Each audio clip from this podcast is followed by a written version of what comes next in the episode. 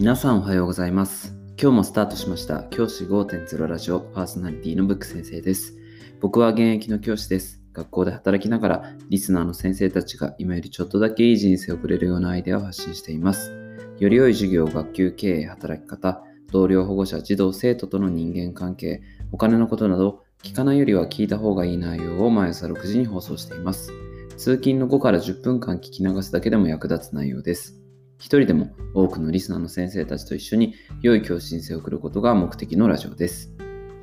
今回のテーマは授業をデータでストックしようというテーマです。僕の中では授業をストックすること、これがとても大事なことだと思っています。授業をストックするってどういうことか、まずその話なんですが、ストックっていうのは要はデータで残しましょうっていうことですね。データで残すって例えば、パワーポイントやワード、エクセル、あとは、え写真等でしたら PDF にする。そのようにして、すべてをパソコン上に残しましょうということです。なぜ、そのすべてを授業データをストックする、データ化してストックするかっていうメリットなんですが、メリットは大きく2つあります。1つ目は授業の効率化です。毎年授業を作ることは共通して行うことだと思います。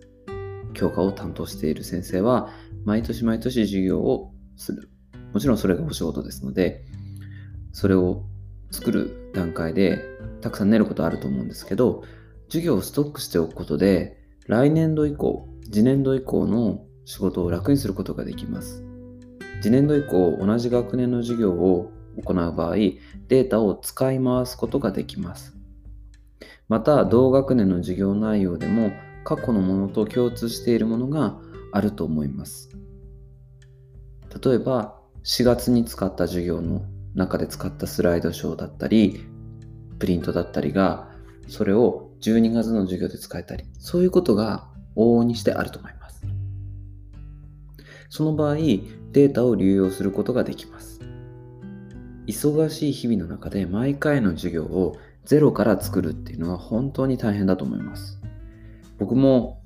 現役の先生として働いてますけど、それはかなり時間かかります。はい。なので、ぜひ全てのデータを残しておくことで、ゼロではなく、例えば10とか20とか、調子いい時には95%できている、あと5%変更っていうものにすることができて、仕事の効率化が図れると思います。同学年の授業であれば教科書が変わっても内容が全て変更になることっていうのはないと思います。なのでデータとして全て残しておくことで仕事の効率化が図れます。またストックしておくデータストックのメリットは授業改善をする目的にもあります。先ほどデータを使い回すと言いましたがこのデータを使い回す段階で授業改善をすることができます。授業改善はとても重要です。例えばパワーポイントで授業の内容を説明する場合、児童生徒の反応を見て、ああ、ここはもうちょっと分かりやすい説明ができるよなとか、あ、こういうふうに画像で出した方が分かりやすかったなとか、あ、こういうプリントにした方が良かったなとか、そういうふうに分かってくることがあると思うんですよね。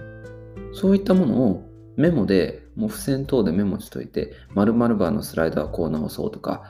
このプリントのこの文章はこう書こうとかっていうふうに残しておけば、それを時間を見つけて変更することができると思います。一から全てのデータを作り直すわけではないので、そこまで時間がかかる作業ではないと思います。このように授業をする、メモを残す、データを修正するという3つの流れを作れば、どんどん授業改善ができます。授業改善という言葉は負担に感じる場面も多いと思います。先生方は日々授業改善していきましょうね。なんて言われることがあると思うんですけどじゃあどうやって授業改善をしていくか。っていうと前あったものをなしにして新しく作る。ではなくて改善なのでちょっと直していく。また次回ちょっと直していく。っていうのを作る必要があると思うんですね。その時にストックしておけばどんどんどんどん改善していくことができると思います。先ほど言った授業をする、メモを残す、データを修正する、この3ステップがあればかなり時短になると思います。先生方は日々すごい練られた授業をされてると思います。それ日々先生方が持っているスキルで授業されていると思うのでそれを少し改善するだけでさらに良い授業ができると思いますそういった意味でデータをストックするということを大事にしてほしいなと思いますまたアナログで作る資料もあると思います先生方の味がある資料で時には必要であると思っています。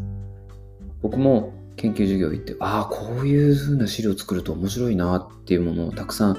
あの目にすることがあります。そういった資料もスキャンしておくことでデータ化できますよね。いつでも取り出せるようにデータ化しておくことをお勧めします。データ化すれば PDF 等でスキャンしてデータ化しておけばそれを印刷すればまた同じように再現することができます。このように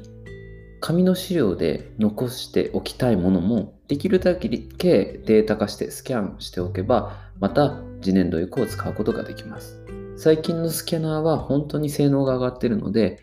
あの画像が荒くなったりとかそういうことはないのでぜひそのようにしておくことをお勧めします。最後に人の教材はみんなの教材。っていうことが僕が大事にしているものです。はい。だから私が作った教材もみんなの教材ですし、先生方が作った教材もみんなの教材にした方がいいと思っています。なので僕は授業のために作った教材は全て学校のサーバーに上げて共有するようにしています。次年度以降、例えば移動がある場合でも、そのサーバーに全て上げて残しておいて好きに使ってくださいというふうに引き継ぎをするようにしています。このようにすることで自分以外の先生も楽をすることができると思います。自分だけじゃなくて、地区、同じ地区の先生方、同じ県で働く先生方、同じ都で働く先生方、まあ、要は同じ地区の先生方のためにデータ化を進める意味もあると思っています。今日は授業をデータでストックしようという話をしました。じゃあ今日はこの辺で起立で着席。さようなら。また明日。